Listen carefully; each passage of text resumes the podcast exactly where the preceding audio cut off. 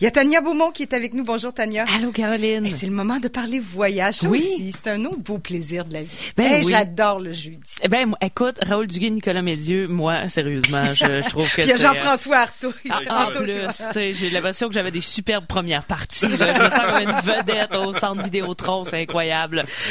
Salut Nicolas. Ah, tu veux nous parler de l'industrie du tourisme. Oui, parce que c'est dans euh, le magazine Contact de l'Université Laval. On a fait paraître un, dossier sur le tourisme que j'ai trouvé vraiment intéressant. Donc là, on, on est plus dans la réflexion aujourd'hui ben, que dans le ben pratico-pratique. mais euh, ça peut nous, euh, ça peut remettre en perspective aussi les endroits qu'on va visiter. Hein. Ben Souvent, on parle de, de l'étranger et tout, mais il y a le Québec aussi. Et c'est, en fait, c'est les, les, propos de, du professeur Laurent Bourdeau, qui est titulaire de la chaire de recherche en partenariat sur l'attractivité et l'innovation en tourisme. Oh, c'est scientifique, là. Oui, parce que c'est une chaire de recherche, donc Québec et Charlevoix surtout. Et il y a un bureau à Québec. On va ouvrir aussi un bureau de la chaire euh, dans, dans, dans Charlevoix bientôt, à Saint-Joseph-de-la-Rive. C'est un professeur du département de, géographie. Et on, nous parle, entre autres, euh, là, je, vais le paraphraser tout au long de la, chronique pour ne, pas le, citer par moment aussi. Euh, on parle de l'explosion du tourisme. On le sait, dans les dernières années, c'est pas comme il y a 30 ans. Ça voyage beaucoup plus, c'est plus accessible. L'an dernier seulement, on parle de 4 milliards de voyageurs sur la planète qui sont allés découvrir un autre pays. Donc, on parle vraiment de, de sortir de, de, son pays ou de faire un, un voyage. Donc, ça fait... Le mot euh, industrie prend tout son sens. Ouais, oui, c'est vraiment... je sais pas si c'est rentable partout, mais il y a de l'argent qui circule, ça c'est certain. Et on dit que les chiffres devraient continuer à augmenter. Et il y a beaucoup de raisons. Entre autres, il y a des nouveaux euh, voyageurs. On parle euh, évidemment de l'Internet qui a facilité les choses. On n'a pas besoin nécessairement d'aller rencontrer euh, une agent de voyage mais ça, ou un agent de voyage. On peut faire ça à, n'importe quelle heure du jour ou de la nuit, dans notre lit si on veut, sur notre téléphone et tout réservé. Donc ça, c'est certain que ça donnait un bon coup de pouce. Il y a aussi une nouvelle génération de voyageurs pour qui c'est important, les milléniaux, on le sait, de les voir du pays, ça peut être plus important que d'autres valeurs. Donc le voyage est beaucoup plus important.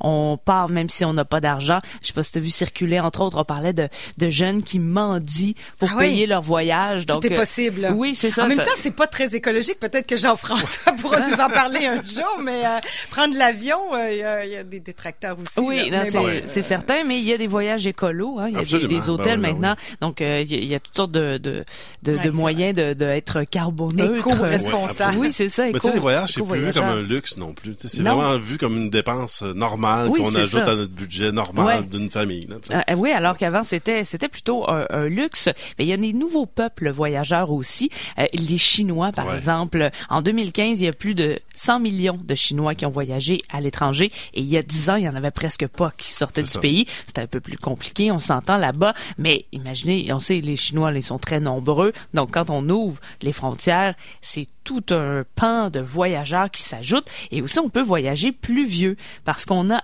adapté, on sait on peut vivre plus longtemps à la retraite maintenant. Et euh, tout est adapté. Par exemple on peut visiter les pyramides en marchette.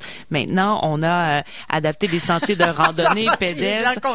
c'est pas encore ton cas ça s'en vient. Ça, s'en vient Jean-François mais tu pourras aller visiter bon, les sache-le. C'est toujours rassurant. Mais il y a même aussi le tourisme médical hein. ça c'est une autre chose. Par exemple Tunisie Mexique. On sait que ah. Cuba aussi ah des fois, ça peut être intéressant. Donc, euh, c'est vraiment tout toute l'industrie, tout le, le, tourisme est en train de changer. C'est la définition aussi de tourisme qui euh, euh, subit une transformation. Euh, on n'a plus nécessairement le, le, tourisme, mais on ajoute la vie familiale à ça et aussi le côté professionnel. Avant, on partait vraiment en vacances une semaine, par exemple, et, et c'est là qu'on était touriste. Mais là, de plus en plus, quand on va travailler à l'étranger, par exemple, on a envie de joindre l'utile à l'agréable, c'est le cas de le dire, et d'en profiter, par exemple, dans un congrès euh, le soir ou d'aller visiter un peu et de, de, prolonger, de profiter du pays dans lequel on est. Euh, ça fait une grande différence euh, sur euh, les attraits touristiques, mais aussi sur les complexes hôteliers. Par exemple, le Château Frontenac le sait, organise des expositions qui met en valeur le patrimoine québécois, par exemple. Donc, les congressistes vont être dans une expérience ouais, ouais. plus... Nous, le patrimoine, c'est pas mal notre highlight, là, plus québécoise. On peut passer au Château Laurier avec sa, sa, francophonie qui met de l'avant. Donc, c'est la, tu sais, on, on donne euh, une plus-value à venir à Québec.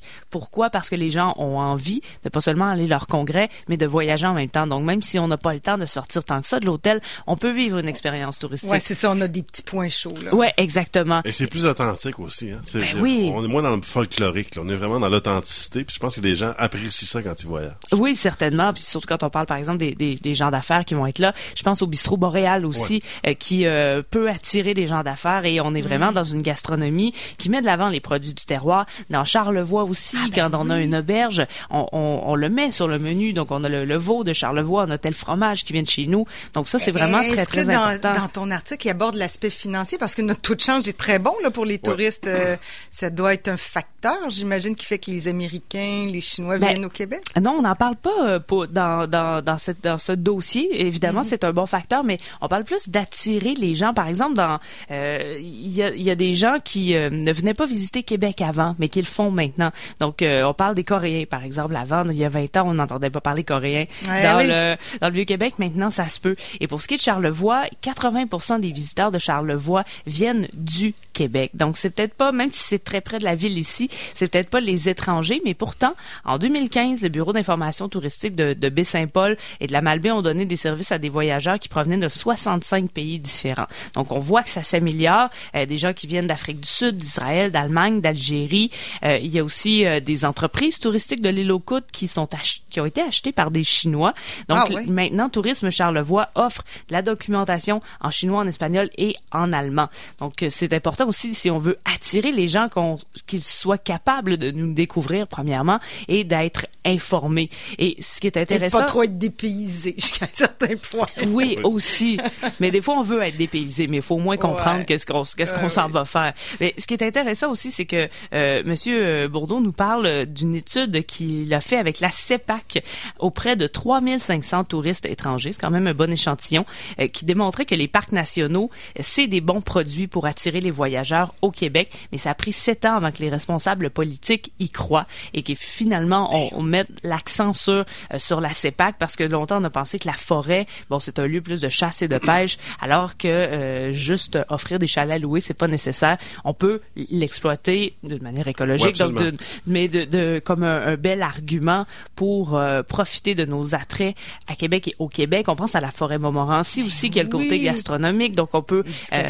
oui, c'est ça avec le sapin, safari à l'orignal. Il y a les champignons aussi qu'on qu'on peut cueillir. Donc nécessairement, faut faut être là dans les offices du tourisme, mais sur Internet aussi, c'est là que ça se passe. On a vu circuler la magnifique vidéo de Québec qui nous donne envie de redécouvre notre ville ah, et notre région. C'est drôle de voir ça à l'écran. Exactement. Donc, on n'a pas le choix d'être là, ce qui fait que les, euh, les, les, agences, de, de, les offices de tourisme doivent travailler en ce sens-là et séduire non seulement les, les agences de voyage comme on le faisait avant, mais aussi les internautes qui sont là. Et on doit avoir un bon, bon contrôle parce que il n'y a pas seulement l'office du tourisme maintenant, mais il y a TripAdvisor, il y a les médias sociaux. Donc c'est pour ça qu'il faut être encore plus précis et mhm. encore plus partout euh, sur euh, la, le rayonnement de notre euh, région, autant Québec de Charlevoix. Donc, c'est sur le site de l'Université Laval, dans Contact, le magazine. Ça a été mis en ligne le 20 avril. C'est les propos de Laurent Bourdeau, qui est titulaire de la chaire de recherche en partenariat sur l'attractivité et l'innovation